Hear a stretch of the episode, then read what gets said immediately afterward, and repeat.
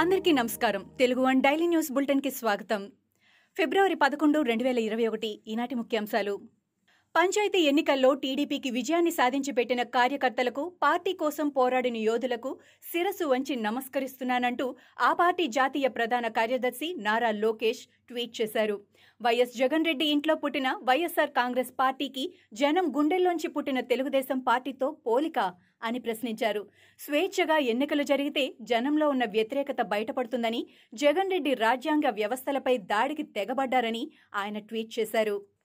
కర్నూలు జిల్లాలోని Nandyal check post దగ్గర వాహనాలు తనిఖీ చేస్తుండగా ట్రాఫిక్ కానిస్టేబుల్ మల్లికార్జునపై ఓ వ్యక్తి కర్రతో దాడి చేశాడు. దీంతో కానిస్టేబుల్ తీవ్రంగా గాయపడ్డారు. వెంటనే ఆయన చికిత్స నిమిత్తం ప్రభుత్వ జనరల్ హాస్పిటల్కి తరలించారు. దాడి చేసిన వ్యక్తిని వెంకాయపల్లెకు చెందిన షేక్ హుస్సేన్గా గుర్తించిన పోలీసులు నిందితుణ్ణి అరెస్ట్ చేసి స్టేషన్కు తరలించారు. సంగారెడ్డి జిల్లాలోని పుల్కల్ మండలం శివంపేట బస్టాండ్ వద్ద ఏపీజీవీబీ బ్యాంకులో ముగ్గురు దొంగలు చోరీకి విఫలయత్నం చేశారు. బ్యాంకు తాళం పగలగొట్టి సీసీ కెమెరాలు ధ్వంసం చేస్తుండగా సైరన్ మోగింది. సైరన్ మోగడంతో పుల్కల్ ఎస్ఐ నాగలక్ష్మి హుటాహుటిన సంఘటనా స్థలానికి చేరుకున్నారు. ఇద్దరు దొంగలను పట్టుకోగా ఒకరు పరారయ్యారు. కేసు నమోదు చేసిన పోలీసులు పరారైన దుండగడి కోసం గాలింపు చర్యలు చేపట్టారు. రంగారెడ్డి మైలార్ దేవులపల్లి పోలీస్ స్టేషన్ పరిధి రాఘవేంద్ర కాలనీలో భార్యాభర్తలు పురుగుల మందు తాగి ఆత్మహత్యకు పాల్పడ్డారు. ఘటనా స్థలానికి చేరుకుని పోలీసులు దర్యాప్తు నిర్వహిస్తున్నారు. మృతదేహాలను పోస్టుమార్టం నిమిత్తం హాస్పిటల్కి తరలించారు. దంపతులు ఆత్మహత్యకు గల కారణాలను పోలీసులు అన్వేషిస్తున్నారు. విశాఖ స్టీల్ ప్లాంట్ అంశంలో రాజ్యసభ సాక్షిగా కేంద్ర ఉక్కు శాఖ మంత్రి ధర్మేంద్ర ప్రధాన్ సంచలన విషయాలు బయటపెట్టారు. విశాఖ స్టీల్ ప్లాంట్ భూముల్లో పోస్కో ప్లాంట్ ఏర్పాటు చేస్తున్నట్టు చెప్పారు. వైసీపీ ఎంపీ విజయసాయిరెడ్డి అడిగిన ప్రశ్నకు సమాధానమిచ్చిన కేంద్ర మంత్రి పోస్కో ప్లాంట్ కోసం విశాఖ స్టీల్ ప్లాంట్తో రెండు వేల పంతొమ్మిది అక్టోబర్లోనే ఒప్పందం కుదిరిందని తెలిపారు.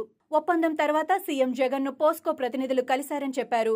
పోస్కో ఆర్ఐఎన్ఎల్ మధ్య భూముల అప్పగింతకు ఒప్పందం కుదిరిందని అన్నారు. పంచాయతీరాజ్ శాఖ మంత్రి పెద్దిరెడ్డి కేసులో హైకోర్టు విస్పష్టమైన తీర్పు వెలువరించింది. పెద్దిరెడ్డి మీడియాకు వెళ్ళొచ్చని కమిషనర్పై వ్యక్తిగత దోషణలకు దిగకూడదని ఆదేశించింది. ఎన్నికల ప్రక్రియకు విఘాతం కలిగించకూడదని కోర్టు ఇచ్చిన అండర్ టేకింగ్కు కట్టుబడి ఉండాల్సిందేనని ఎన్నికల షెడ్యూల్ పూర్తయ్యే వరకు కోర్టు నియమాలు పాటించాల్సిందేనని హైకోర్టు తేల్చి చెప్పింది. షర్మిల పార్టీపై కాంగ్రెస్ సీనియర్ నేత సంగారెడ్డి ఎమ్మెల్యే తూర్పు జయప్రకాష్ రెడ్డి సంచలన వ్యాఖ్యలు చేశారు. కొత్త పార్టీ పేరుతో తెలంగాణలో డ్రామా చేస్తున్నారని ఆరోపించారు. బీజేపీ డైరెక్షన్లోనే షర్మిల కొత్త పార్టీతో వస్తుందని అన్నారు. కాంగ్రెస్ పార్టీ తెలంగాణ రాష్ట్రంలో అధికారంలోకి రాకుండా బీజేపీ పావులు కదుపుతోందన్నారు జగ్గారెడ్డి.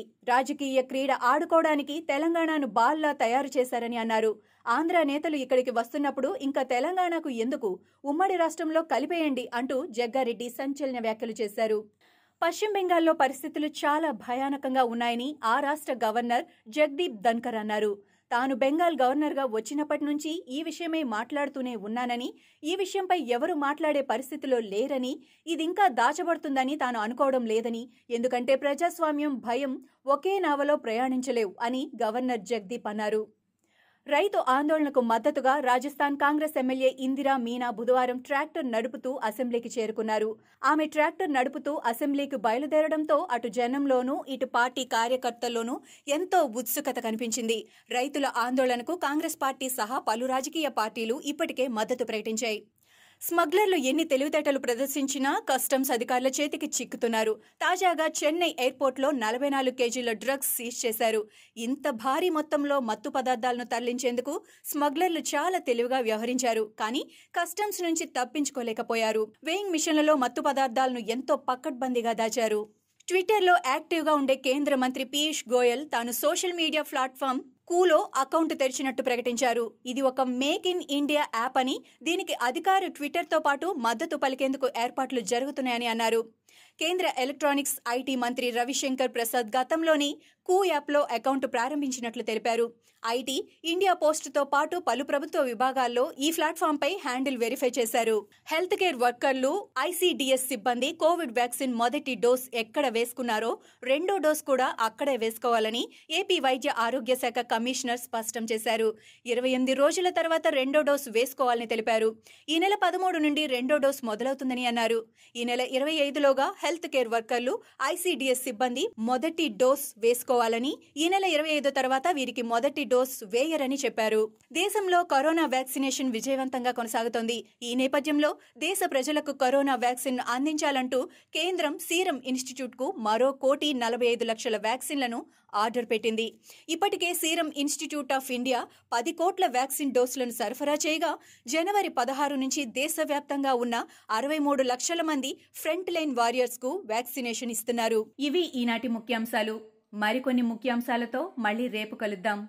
ఈ షోని క్రమం తప్పకుండా వినాలనుకుంటే మీరు ఈ షో వింటున్న ప్లాట్ఫామ్లో కానీ లేదా Google podcast Apple podcast Gaana మరియు ఏ ఇతర పాడ్కాస్ట్ యాప్లోనైనా సెర్చ్ చేసి సబ్స్క్రైబ్ అవ్వండి. కొత్త ఎపిసోడ్ వచ్చినప్పుడు మీకు అప్డేట్ వస్తుంది. అంతవరకు సెలవు నమస్కారం.